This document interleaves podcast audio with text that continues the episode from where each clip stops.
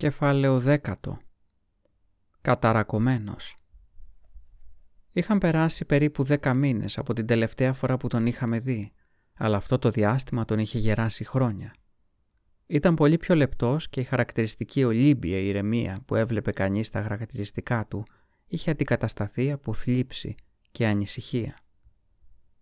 Τα σκούρα μπλε μάτια του, πάντα διαπεραστικά, φωτίζονταν τώρα από μια πιο φλογερή λάμψη κάτω από τα σακουλιασμένα γκρίζα βλέφαρά του. Δεν ήταν μόνο η αλλαγή που φέρνει συνήθως η θλίψη ύστερα από μια τραγική απώλεια. Υπήρχε επανθιασμένη οργή στην έκφρασή του. Μόλις ξαναπήραμε το δρόμο μας, ο στρατηγός άρχισε να μιλάει με τη συνηθισμένη του στρατιωτική ευθύτητα για τη συντριβή, όπως είπε, που είχε υποστεί με το θάνατο της πολύ αγαπημένης του ανιψιάς και προστατευόμενης του. Και έπειτα ξέσπασε με πικρία και οργή και άρχισε να καταφέρεται βία ενάντια στις δαιμονικές τέχνες, των οποίων είχε πέσει θύμα, και να εκφράζει με περισσότερη απογοήτευση παρά ευσέβεια την απορία του που ο Θεός έδειχνε τόσο τερατώδη ανοχή απέναντι στις ακολασίες και τη μοχθηρία της κόλασης. Ο πατέρας μου, που κατάλαβε αμέσως ότι είχε συμβεί κάτι πολύ παράξενο, του ζήτησε, αν δεν του ήταν πολύ οδυνηρό, να μας αφηγηθεί τις περιστάσεις που δικαιολογούσαν τις τόσο έντονες αντιδράσεις του. «Ευχαρίστως να σας πω τα πάντα», απάντησε ο στρατηγός, «αλλά φοβάμαι ότι δεν θα με πιστέψετε». «Γιατί όχι», ρώτησε ο πατέρας. «Επειδή», απάντησε επιφυλακτικά εκείνος, «δεν πιστεύετε τίποτα που δεν συμφωνεί με τις προκαταλήψεις και τις ψευδεσίσεις σας. Θυμάμαι που ήμουν κι εγώ σαν εσάς, αλλά διαψεύστηκα ικτρά». «Δοκιμάστε με», είπε ο πατέρας.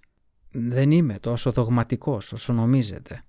Εξάλλου ξέρω πολύ καλά ότι συνήθως απαιτείται αποδείξεις για να πιστέψετε κάτι και έτσι είμαι προδιατεθειμένος να σεβαστώ τα συμπεράσματά σας. Σωστά υποθέτετε ότι δεν πίστεψα από επιπολαιότητα στο απίθανο, γιατί αυτά που έζησα ήταν πράγματι απίθανα, αλλά υποχρεώθηκα από ακλόνητες αποδείξεις να δεχτώ κάτι εκ διαμέτρου αντίθετο με τις πεπιθήσεις μου. Έπεσα θύμα συνωμοσίας. Παρά τον ισχυρισμό του ότι εμπιστευόταν την κρίση του στρατηγού, είδα τον πατέρα μου να ρίχνει μια πλάγια ματιά στο φίλο μου, σαν να αμφέβαλε για την πνευματική του διάβγεια.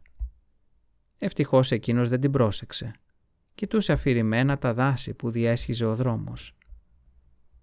«Πηγαίνετε στα ερήπια του Γκάρνστάιν», ρώτησε. «Πολύ ευτυχή σύμπτωση. Σκόπευα να σας ζητήσω να με πάτε εκεί να τα εξερευνήσω. Έχω ένα συγκεκριμένο στόχο σε αυτή την εξερεύνηση.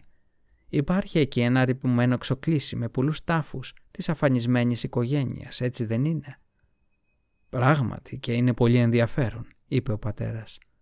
«Σκέφτεστε να διεκδικήσετε τον τίτλο και τη γη της οικογένειας» Ο πατέρας μου αστείευόταν, αλλά ο στρατηγός δεν κατάφερε ούτε καν να χαμογελάσει, όπως απαιτεί η ευγένεια, με το αστείο του φίλου του.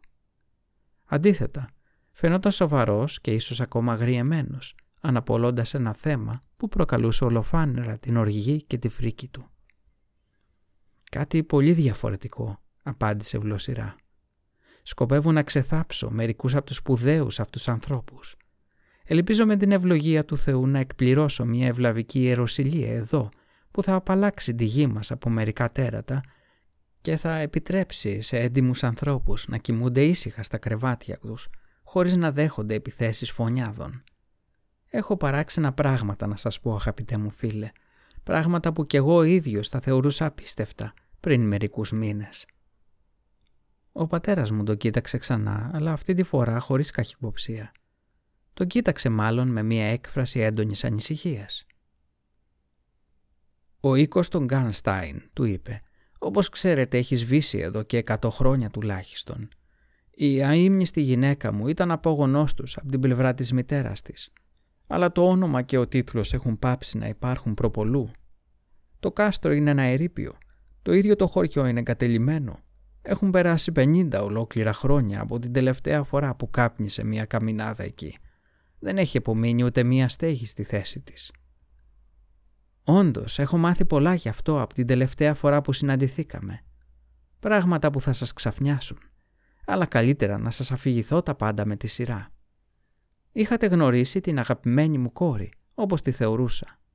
Μόλις πριν τρεις μήνες δεν υπήρχε άλλο ομορφότερο πλάσμα και πιο δροσερό, σαν μπουμπούκι.